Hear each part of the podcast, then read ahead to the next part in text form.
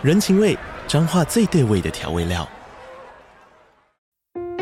人，你在这端，我在那端，各自忙碌又相互牵挂。情，街角的吵杂声传递温暖与思念。味，是从每一个转角飘出的乡愁。这里是彰化县政府 Pocket 节目《彰化早咖》，我是主持人内克。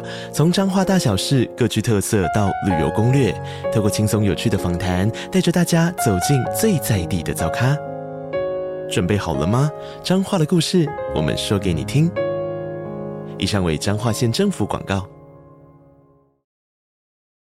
Hello，大家好，欢迎大家收听失婚妇女邱嗨嗨我是美乐妮，没了你我 Chill High High。离婚呐、啊，最困难的一个部分就是小孩了。明明两夫妻在是做生小孩这个行为的当下都很在意对方到了没有，但是生出来以后感情越来越差了。你在意的只是对方到底要去死了没有？美乐妮之前呐啊，啊，有一边翻白眼一边做过一集，呼吁大家不要拿小孩当做你不离婚的借口的，因为小孩很无辜啊，你一直让他在一个很不开心的环境下长大，这样真的有好吗？啊！但是呢，小孩真的会是成为离婚的时候最大的问题。小孩要跟谁？什么时间要给另外一方？我到底要替小孩争取多少生活费？这些问题真的好困扰。但是没关系，今天。雷律师又来啦！嗨，大家好.大家欢迎雷律师。因为平常美乐年的风化实在太多了，所以我我们一定要请律师来做一些专业的内容，这样提升我们节目的素质。所以今天就是八五零一年的雷律师来帮我们解惑。雷律师，请问一下哦，通常啊，在离婚的时候，小孩会不会都是大家最在意的一块？如果有小孩的夫妻，呃，其实蛮多状况是的，但真的不是全部，嗯、很多人还是要钱，对不是？对，或者是更多的情况，其实争小孩不一定是当事人自己要争。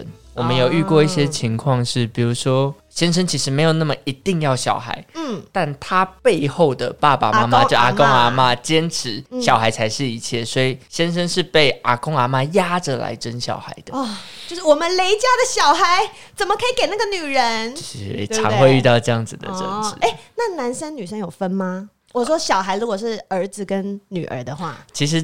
如果是长辈那边争儿子的几率，在现在社会还是相对大，还是会重男轻女，嗯、对不对？嗯、所以大家生女儿，生女儿就好了，就可以带走。生女儿可以解决很多的问题。我觉得我自己也是哎、欸，嗯，因为我觉得要是我今天生了一个男生，就前夫家说不定就不会那么快放手。嗯，因为我前夫是长子加长孙，传宗接代这件事在台湾社会、华人社会吧，还是一件就是没有办法全部解决的问题。说不定他们还想说，赶快离一离，我们家的儿子要再去跟别人生宝贝金孙呢。所以你们看，生女儿多好，可以随时带着走哎，真的 好。OK OK，那我们今天想要一开始先讨论的问题是。单一监护权跟共同监护权，嗯，就是在夫妻离婚的时候，你小孩一定会有一个主要是跟着爸爸，还是主要是跟着妈妈嘛？嗯，那请问单一监护权跟共同监护权，我们要怎么样去？通常就是两个人说好就好了吗？还是那如果两个人说不好怎么办？其实法律上就是的确就监护这件事，或者是在法律上比较明确名词叫侵权了。嗯，那侵权的呃行使负担这件事，法律上的确有单。单独跟共同两种做法，嗯、但其实单独跟共同的差异没有那么大。就是不管是单独或共同，法律都会指定一个主要照顾者。所以即便是共同，也会有一个主要照顾者。日常就一到五，小孩会都跟着主要照顾者。嗯、因为实际小孩上学以后，假设啊、呃、夫妻住在不同的城市吧，嗯，没有主要照顾者，共同监护，比如说在台北住一个礼拜，台中住一个礼拜，根本不可行嘛。对，小孩更没有办法念书嘛。对。所以，无论单独跟共同，都会有主要照顾者。那日常生活的简单的决定，嗯、都会是主要照顾者决定。嗯、哼所以其实没有那么那么大的差异。那 OK，真正就单独跟共同的差异就在四件事情，uh huh. 就在学籍、户籍、嗯、医疗跟金融。讲成白话文的意思就是，就是只要关于这四件事情，就是要爸爸妈妈两个人共同决定，还是说到场签名之类的吗？还是就呃这四件事，嗯、基本上就是要共同决定，包含。念哪里学籍啦，户籍、嗯、登记在哪里，住在哪里啦。嗯、医疗讲的不是日常看病，讲、的是重大手术同意。嗯、然后金融讲的是开户。嗯、这四件事的决定，基本上就要两个人共同签字啦，一定要共同到场签字，才会合理。对，OK。那所以这样听起来的话，如果我是跟前夫共同监护权的话，嗯、就是我小孩只要做。以上这四件事情，我通通都要他的同意，对。对不对？对。那如果我今天想要帮简单一点，我想要帮小孩开户，嗯，他说不要，那我就不能开了，对，我就只能就会有这个问题，我就只能把那十万块放在我后院这样，对，放在自己家保险箱，对对对，放在我房里，是真是的，那是十万两黄金，我把它放在房里，那这样就很麻烦呐、啊，因为我觉得像金融这种事情可能是小事。可是像学籍这种事情就比较麻烦，对不对？因为我有朋友，他就是这样，他跟他的前夫是共同监护权，嗯，然后他前夫就是硬着跟他干，嗯，他说今天他想让小孩念 A 学校，他前夫就是说不要，嗯，B 学校比较好，我就是要让他念 B。嗯，这样子的情况其实蛮常见，而且我们也有遇到这样的案例。有一个案子，甚至是还在诉讼的过程中，嗯、小孩子就要考高中了。嗯、那考高中，他就可以选择在桃园或来台北考试。嗯，就不同考区嘛。但监护权还没有判下来的时候，对如果没有父母共同签字，就没有办法去移动这个考区。嗯、然后这个案子，我们当事人是妈妈。然后爸爸就很硬啊，爸爸就说：“我不要，我觉得怎么样就留在桃园好，我不要他去台北。”然后小孩子其实自己很想来台北的，哦，这种事情就会非常的尴尬。那在诉讼的过程中了，嗯、其实法院可以用定暂时状态假处分的概念，就是暂时在判决下来前，我法院先帮忙处理这一次的事件，OK，来解决这个问题。但是像这种考试，它是有一个时限的呀，对，就是比如说七月一号就是要考试了啊，对，那法官会因为这样子，就是赶快让整个案件加快速度，会这样吗？有有有，这是急件急件，有我们就特别跟法院说啊，因为他在甚至七月一号就考试，在考试之前两三个月你要办好户籍的迁移，你才能去那里做当你的考场嘛，所以我们就跟法官说，这件事有它的急迫性，然后很快要出来裁定，我们才能让孩子对未来多一点选择。法院其实会配合。OK，那像就这个 case 来说。法官他会以小孩子的意见为意见，对不对？因为这小孩已经很大了，嗯、他要考高中了，所以主要其实就会以小孩的意见为主。那像如果是嗯、呃，像我刚刚提到的例子，我朋友他的小孩就是才小一，嗯，那像这种怎么办？所以其实，在共同跟单独监护，现在法院决定的核心了，嗯，也是这对怨偶。在离婚过后，到底看起来是不是还能为了小孩的事情做沟通？嗯哼，如果他们看起来还是能沟通的，嗯，法院才会比较倾向用共同监护的方式。OK，如果看起来就已经是见到面就要打起来的那种，嗯，基本上法院的做法就会用单独监护的方式，以免未来就又再一堆案子丢起来给法院审。哦，了解了解，所以法官也会看两个人夫妻的情绪，嗯、来做、嗯、来做判定。那如果他们没有进到法院呢？嗯，假设是，我觉得这个就是大家有离婚念头的时候，就一定要先听美乐妮的节目。如果他们没有进到法院，他们觉得 OK，我们自己私下讲好就好了，然后用双方共同监护，那后面就会问你一大堆，对不对？对，超常见的都是就是双方就只写了共同监护，嗯、然后也没有写抚养费，也没有写摊。户权就通通都没有写，什么都没有写，然后也没有讲清楚什么叫共同，然后就乱七八糟，就说好了，赶快离，赶快离，就是我根本就只想让你去死，赶快分开这样子。嗯，所以其实只要有小孩，就一定一定要很仔细，对不对？以免后患无穷。对，不管你要不要走法院，但有小孩，你最少应该写一份。能运作的协议书，要不然对小孩未来的生活其实是有很大影响。那一份文件是单纯有那种单纯给小孩子的嘛？列出所有小孩子的条件的。其实它不会单纯一份，它多半在离婚协议书里面。但离婚协议书里面，其实真正除了财产以外，很大一个篇幅应该讲清楚小孩监护权的运作方式、嗯、探视的运作方式，嗯、除了探视以外，其他联系的运作方式，抚养费该怎么付，不付的时候有什么惩罚，嗯、这些全部都应该写清楚。其实都应该写清楚，然后大家就照做，嗯、对不对？不然以后离完，然后你还要一直在跟那个人继续吵架。对啊，你们就没有办法在一起了，哦、以后怎么可能更好？不可能。对，对我现在看到前夫只想翻白眼。对，就是这个路线。欸、那雷律师，请问，如果像我们刚刚讲的说，你根本都还没有搞清楚，你就写了共同监护权，嗯、之后你发现问题很多，嗯、那你想要改成单一监护权，这个容易吗？这其实是可以去法院提一个监护改定的诉讼程序，然后你就可以去做改定。嗯、但其实没那么容易，因为你们原来约定好了，然后你要去变化原来的约定的话，法院一定要有一些比较。明确的因子，所以你可能就要很明确的能举证告诉法官，共同监护运作不下去了。比如说我们在什么的时候，对方多恶质的不跟我讨论，哦、或者是我们有举证历历。那像什么 LINE 的对话啊，或者是什么录音档，这些都可以吗？都可以，都可以，其实都是蛮重要的证据。OK OK。嗯那阿公阿妈可以要求吗？监护权不关阿公阿妈事，对不对？对，基本上监护本身就是父母两边去对孩子的照顾做取舍选择嘛。嗯、所以一般的情况下，除非有一个人挂了，或者是两个都挂了，嗯、要不然根本不会到阿公阿妈那里去。监护权的判断，法院的核心还是在父母两边哪一边比较适合照顾小孩。OK，那你刚提到说法官会看父母两边，嗯、那会考虑到他们身后会有的资源吗？我想讲这个是因为我知道。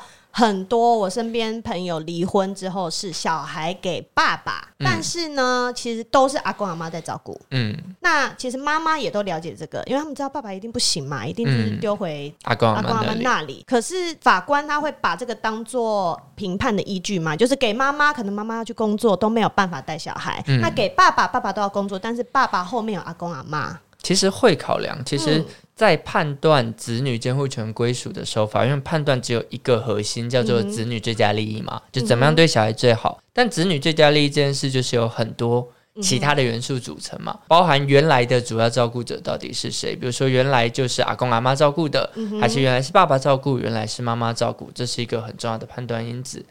还有年幼从母啦，比如说。小孩子越小的时候，我们觉得妈妈对小孩的照顾的影响性可能更高，嗯，因为可能有呃喂母乳啊或其他的状况，嗯、这是比较没有办法取代的。因为小孩子会叫妈妈妈妈妈妈，嗯、对。然后通常找爸爸的时候就是说妈妈在哪？对，很常会有这样的状况，所以年幼从母可能也是一个判断标准。然后当然也会有经济能力、生活环境，然后。您刚刚说的这个，就父母背后的这个资源系统，在法院上叫亲族资源系统，其实是法院很重要的一个判断标准，因为都会遇到爸爸忙、妈妈忙。那在我把监护权如果判给妈妈，在妈妈如果一忙没有办法照顾小孩的时候。那这个小孩就没有任何其他人能照顾，这是法院很担心的。OK，因为每个人都会有临时的状况嘛。对，所以亲族资源系统的确是一个法院很重要的判进去的嗯判断标准。OK，但是这个只会当成资源来看。对，那如果拥有单一监护权的那位家长，嗯，他不小心意外或者生病过世了呢？嗯，那其实就会自动。监护权就到另外一方了，对不对？对，在法律上是这样。其实法律上认定父母的监护权吧，是不会直接没有，而是暂时停止。比如说，我们约定给爸爸单独监护，或约定给妈妈单独监护，嗯、只是另一方的监护权暂时停下来了。嗯、那当有一方挂掉的时候，我原来是负责的那方，我走了的时候，嗯，另外一方的监护权就会恢复了，所以自动就会回到另外一方手上。OK，嗯，可恶。哎、欸，那请问，如果以我自己为例好了，今天是我自己带着我女儿，嗯，那如果我挂了，嗯。就会回到他的爸爸身上。对，那如果他的爸爸也挂了，我小孩十八岁之前，双方父母都死了，嗯，那我我可不可以在现在，比如说，我就先立一个遗嘱，说，如果双方父母怎么样了，那我这个小孩我要，比如说让我姐姐照顾，或者是让我父母照顾，需要这样写吗？还是说到时候法院自己会有一个顺序？呃，法院有一个顺序，uh. 然后呃也可以自己写。我觉得其实自己写蛮好的，因为法院。判断就只有法条规定的顺序嘛，祖父母啊、兄弟姐妹这样子的顺序下来嘛。但其实谁更适合照顾小孩，一定是生前爸爸妈妈更清楚。对，所以自己把这个顺序约定好，其实是一个更好的做法了。就等于其实是像我先写一个遗嘱这样子是吗？那如果说我死掉了，那就是先到对方那里去。那如果对方死掉，就会以我的遗嘱为主。对，而且你死掉了，这个遗嘱里面应该还要写，嗯、搞不好小孩是你的继承人。那继承了以后，小孩又到对方那边，钱是不是就在对方的控制支配下？所以你可能也要写好这笔钱在你死掉以后给另外一个人来管理，用在小孩身上。哦、等小孩成年以后再转给小孩。这就会是一个比较好的。其实都可以先写，是不是？讲的好像我很多钱一样。刚刚的十万两黄金呢？对啊，对对对，我们有十万两黄金。OK，所以在监护权这部分，我们还是很多地方都可以去先做管理跟先做规划。嗯，OK。那我现在要进入到比较细的条例的部分，嗯，嗯，因为雷律师，你刚刚已经有讲过，有很大一个篇幅在离婚协议书里面，完全都会讲说小孩要怎么样子，嗯，两边轮。流啊，或者是什么照顾，嗯，我觉得可能很多人都不会写，对，对不对？对，我们看到都写乱七八糟。你说看了乱七八糟是像是什么样子的状况？呃，像是很常见一种约定，就是随时探视。OK，那随时探视其实是在你们好的时候可以运作。在你们不好的时候，完全无法。谁好啦？谁会好啊？对对，大部分情况可能刚离的那个 moment 还没那么剑拔弩张。OK，但是只要有一个人，比如说好，女方新交了男朋友了，嗯、再婚了以后，嗯、原来的老公对再婚那边就很有敌意。嗯哼，那他能表达影响你的方式就只剩小孩，嗯、那那就会变得很乱七八糟。对啊，嗯、所以根本就不能写随时随时可以看，然后想看就看。对，这些东西真的会没有办法运作。OK，所以最好的方法就是要写清楚，就是比如说周末几点到几点，嗯、然后可能隔周末，嗯、要这样子写清楚，对不对？对，我们通常探视的约定会是这样，因为一到五是小孩的上学日嘛，嗯、那就不要让他不断的移动，其实很难运作。嗯，所以通常一到五就会在主要照顾者，不管是共同侵权的主要照顾者，还是单独侵权的那一方，一到五不要移动。那一个月有四个六日嘛，对，就会各半了。然后我们会约定细到，比如说好每个月的第二周的礼拜六早上九点，九点就是九点，九点你就来接。嗯接回去以后，探视方就相处两天。嗯、礼拜天晚上，比如说六点半送回来，嗯、然后是在哪里接，然后由谁来接送，嗯、可能我们都会约定的比较仔细一点。最好要连这种都要写的很清楚。对，对 OK OK，就大家就全部就是依照所有列的细项去照办。嗯，然后还有比如说寒暑假吧，哦、寒暑假的小孩不用上学了嘛，对就没有不能移动的问题。那通常会给探视一方多一点点的时间了，比如说。嗯暑假多给探视方十五天，嗯、寒假多给十天，让他们有比较长的时间可以跟小朋友，比如说出国走走啊，嗯、或什么其他的状况，嗯、这也都要约定清楚。甚至更细致一点，应该比如说你说暑假多给十五天，嗯、哼是哪十五天未来也常常就吵不定嘛。对啊，你说那时候我要去，我这时候也帮小孩做计划。放开始放学之后第七天开始，对，就有可能就是通常比如说暑假开始以后第七天开始连续十五天，嗯、或者是就暑假开始第一天连续十五天。OK，对。所以其实，在写这些条件的时候，最好都要先跟律师问一下，说我们要怎么写比较好，嗯、对不对？对，其实最好的方式是未来如果你们关系很。很神奇的很好，其实都还可以。哪里可能有哪一对这样？其实也是偶尔会出现，啊、对对对，那还是会有的。对，嗯、但是这些事情是你们写一个条款，如果能协商，都当然还是照你们协商走嘛。没有说写的条款，嗯、你们协商成了就还一定要照条款走。嗯哼，这些条款都是为了不能协商的时候，一定还要有一个依循。哦 okay 如果你们不能协商，就卡在那里，嗯、那小孩子就很可怜。觉得如果就小孩比较小的时候，父母就离婚了，嗯，那他们当初列的东西可能是针对比较年幼的小孩，嗯，那当小孩可能从五岁长到十五岁了，嗯，那他的生活一定有很大变化。如果其实两个人都已经吵翻天了，这种时候要怎么办？其实探视的约定有时候我们会做、嗯、呃分阶段，比如说。嗯学龄前去小学前，哦、或者是学龄后，嗯、然后大概探视有一点不一样的方向。比如说小孩子还很小，嗯、甚至连幼稚园都还没有去的时候，你说要让呃先生那边带过夜，可能我们都会有担忧嘛。所以有时候我们会约定好，那学龄前可能就不过夜，嗯、我们把它摊在比较多的每个礼拜六让你来看，嗯、但就不要过夜，然后学龄后才慢慢过夜，嗯、是有这样的约定的。然后像美乐迪说的更大一点点，嗯、到呃其实探视的约定了，法院通常只抓到十六岁。十六岁以后就是照小朋友自己决定了。十六岁就算你是监护权人，嗯、小孩子都不一定想跟你过过周末了，啊、更不用讲另一边。对，所以十六岁以后基本上就是完全尊重小孩的意愿，他想去看就看，他不想过去你也不能强迫他。OK，那、嗯、但是现在小孩很早熟哎，嗯，他可能小学毕业十二岁他就已经超有主见了。嗯，那如果我说这个周末你是要去跟爸爸，嗯，那他就说我就不想去啊，嗯嗯，或者是说爸爸就已经有交了女朋友，那个阿姨很讨厌呐，嗯，每次去都把我当仙杜瑞拉，要叫我做事情什么。如果那如果是这种状况怎么办？其实法院的角度啦，他为什么知道十六岁？是觉得十六岁以下的小朋友心智还不一定那么成熟，嗯，所以有的时候会希望双方还是能 push 他，就是去相处一下下，就是这在成长的阶段还是重要的。但如果小孩子真的有比较大的反弹，那小孩子应该自己跟另外一方沟通说：“你交了女朋友，我不想过去。”那如果对对方也同意，当然就能用这样的方式运作。那如果真的不同意，可能就真的还得回到法院去做，就都还要再回法院，法官就说：“你们又来啦。”对 对。OK OK，那我们刚刚继续讲回来，嗯，就是小孩探视的条例，嗯、因为像美乐妮，我自己是在美国离婚的嘛，嗯、所以我在这一块也是写的非常非常非常清楚，嗯，就会写说爸爸回台湾的时候，他的礼拜几的几点到几点要看，礼拜几的几点几点要看，然后甚至是说什么过年要怎么轮，对，中秋节他也要放进来，我不知道为什么，中秋节要怎么轮，嗯、然后端午节，哎、欸，端午节。好像是没有写啦，不过真的就是很细很细很细。嗯、然后当爸爸在美国的时候，嗯、寒暑假小孩要过去，嗯、要试训几点到几点，嗯、要多少天？嗯、我那时候是觉得靠背嘞，这种东西。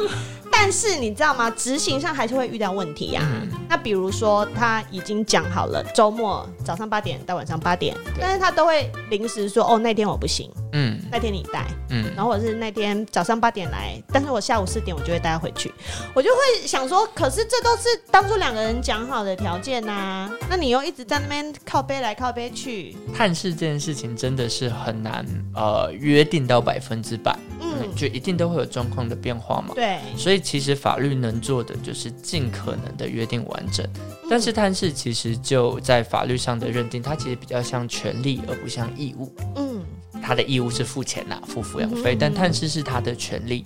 所以当他要放弃权利的时候，我们的确比较难有处理的手段。他说他原来该看的时间不来看，那就是不来看了。那这小孩就会在我们这多一点相处时间，我们也不一定要补时间给他。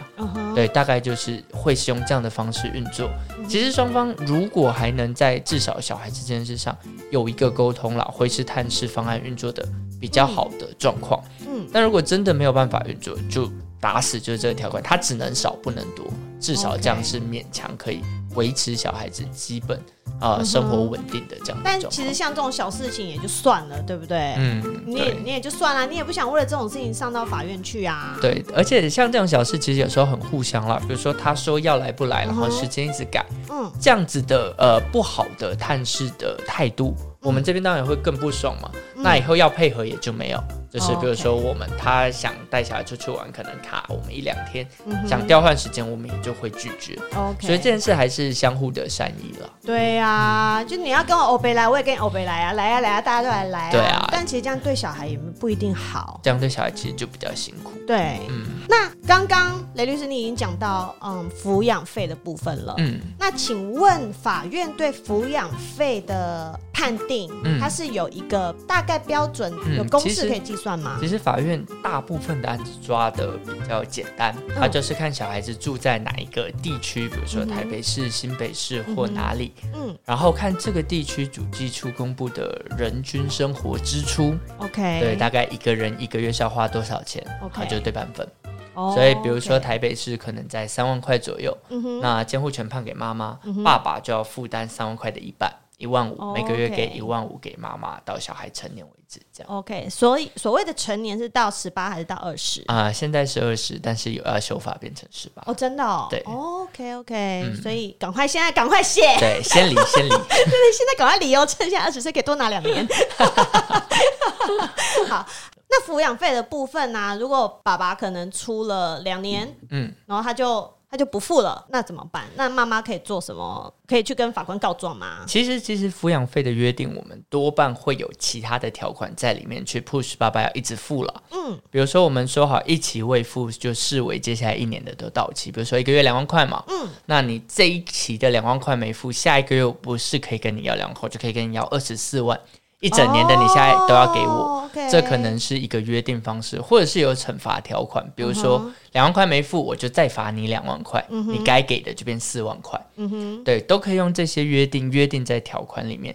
去 push 爸爸做，那如果他还是很皮，真的不付，对啊，就无赖无赖，遇到无赖怎么办？对，我们就可以去做执行了。就是如果是法院判下来的，或者是调解成立的，嗯、你就可以直接去做强制执行，执行就可以直接去，比如说扣爸爸账户的钱，直接扣了转走，或甚至抵押他的财产，对，去拍卖他的房子或去。扣他的薪资，就让公司钱不是发给他，直接发给你。哦，所以法院还是可以强力执行这些东西的。对，在抚养费的部分其实是有执行的。但如果更衰一点，那个男的就消失呢？消失就比较难一点，消失就真的没办法。对，但是消失比较好，真的消失比较好，因为离婚以后，你就是真的很希望那个人消失。对啊，对啊，而且真的遇到就为了两三万块，就就让自己消失，不敢有工作，然后不敢有存款，不敢有任何财产，几率也是没那么高了。OK OK，好，那雷律师，请问呢？如果说现在小孩一定是两边爸爸妈妈在轮流嘛？那如果有其中一方他们有一些脱序的行为，假设是小孩。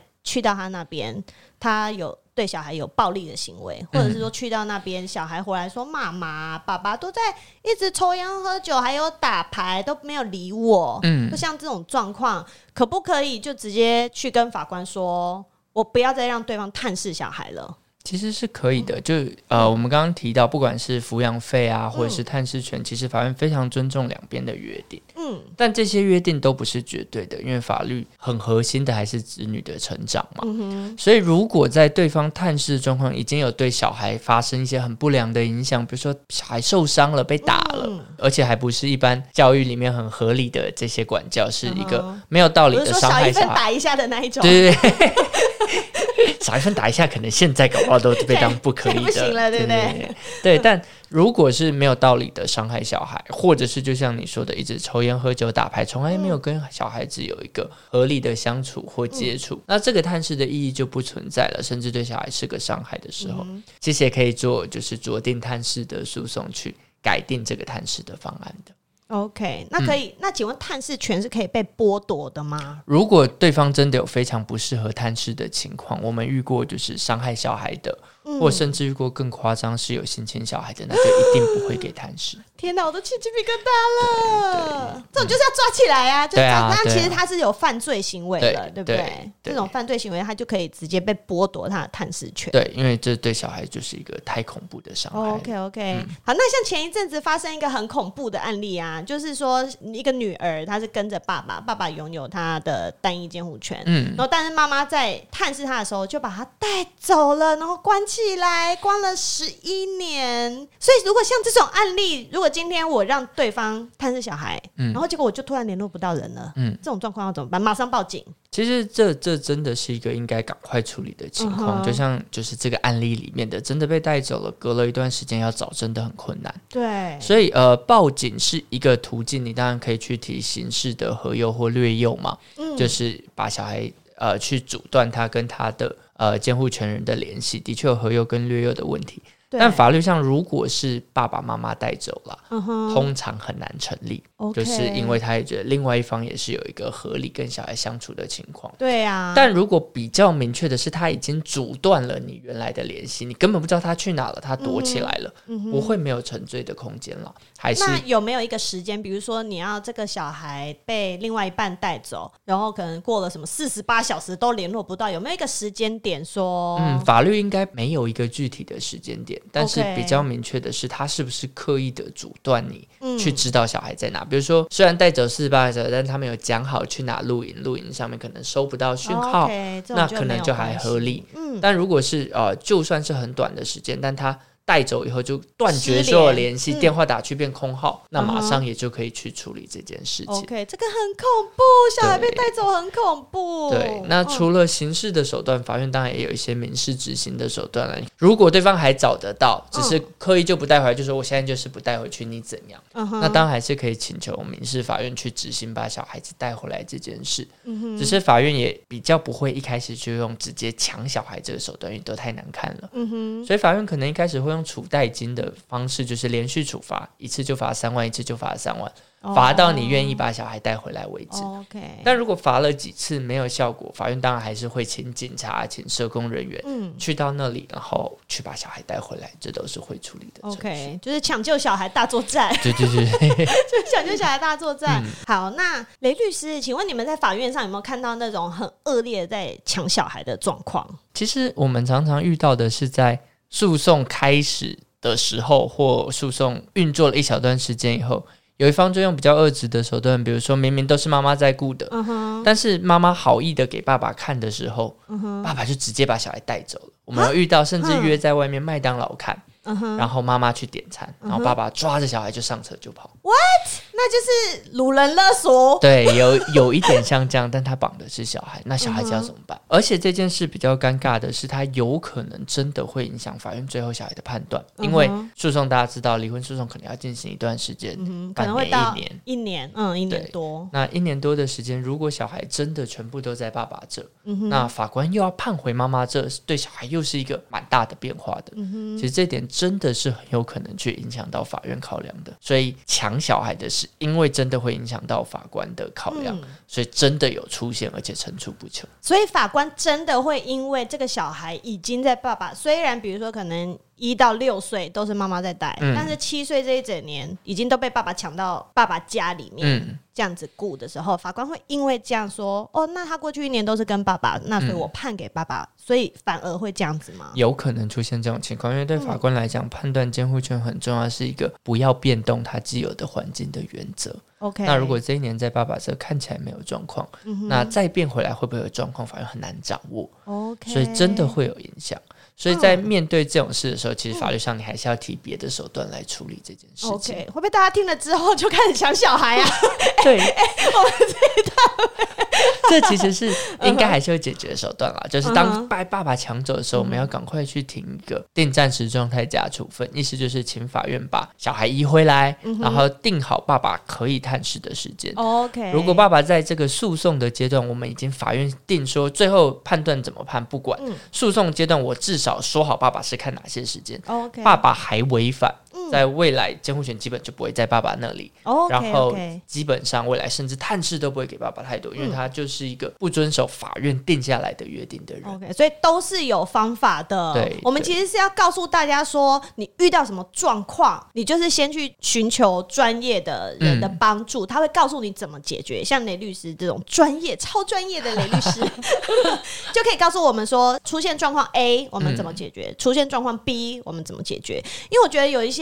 妈妈或者是爸爸啦，嗯、他们可能就真的是啊，发生事情了，不知道怎么做，嗯，那就先这样。对，可是这样子就会真的会对你之后，或者是对小孩有很大的影响。对，对对，时间有时候真的是法律上一个很重要的事。当你晚了很多做主主张，或晚了很多做处理的时候，嗯、常常你的处理方式也没有。对啊。嗯今天其实我们非常谢谢雷律师来这边跟我们分享那么多，就是谈离婚协议书里面小孩监护权要注意的地方。我呢 要在这边再次呼吁，就爸爸妈妈离婚绝对不是小朋友的错，你一定要先让你的孩子知道说不是你们的错，是爸爸妈妈合不来。所以当你在跟对方列所有条件的时候，请一定要以小孩为优先考量。如果另外一方还算是 OK。正常人的话，嗯、小孩归给他的时间，你就要好好 enjoy，你不用带小孩的时光。就来多听听美乐你，看美乐你都在做什么哦。然后另外你要认清一个事实，就是你这辈子，因为你跟对方生了小孩，所以你注定就是会跟他勾勾的一辈子，嗯，跟那个孽缘之人牵扯不清，对不对？就是牵扯一辈子啊。嗯、所以还没有生小孩的人，你们要把这一点考虑进去，好吗？好吗？好吗？一定要。好啦，其实不管是怎么样，爸爸妈妈都还是要秉持着爱小孩的心，然后想小孩要怎么样开心最重要。嗯、然后你们如果有任何关于小孩什么侵权判定啊、监护权等等问题有问题的话呢，就可以来八五零一零找雷律师，或者是你找一些专业的律师咨询讨论，嗯，对吗？雷律师，对，其实小孩的是真的比。一般的争议更复杂，因为小孩有很多情绪。如果爸妈之间很不能沟通，小孩子也会被迫得学着选边站啊，被迫得去隐藏或者是两面人这样。其实这样的小孩是很辛苦的，很可怜，他们就被强迫长大啦。对啊，所以我建议是，呃，你们还是要尽可能的沟通，然后约定一个就算不能沟通也能运作的方式，这样对小孩的成长其实是蛮重要的一件事情。真的，好啦，那我们今天节目就到这边。如果喜欢美乐你的失婚妇女臭嗨嗨的话，请帮我订阅，还有分享给你觉得需要的朋友。那如果是用 Apple Podcast 的话，也欢迎给我五颗星星。然后另外，失婚妇女臭嗨嗨有 IG，大家可以上来看一下，然后 follow 我好吗？中年妇女经营 IG 很辛苦，我们都从头学呢。哈，那最后，如果你有听我的节目笑出来的话，也欢迎随意抖那奶粉钱给美乐妮哦。但如果我知道很多人是失婚妇女，你们经济上没有那么有闲钱，没关系，请你推荐给十个朋友，呢再叫那十个朋友去推荐给十个朋友听，好不好？好啦，今天就谢谢大家的收听，也谢谢雷律师，谢谢大家。好，那我们就到这边喽，大家下次见，拜拜，拜拜。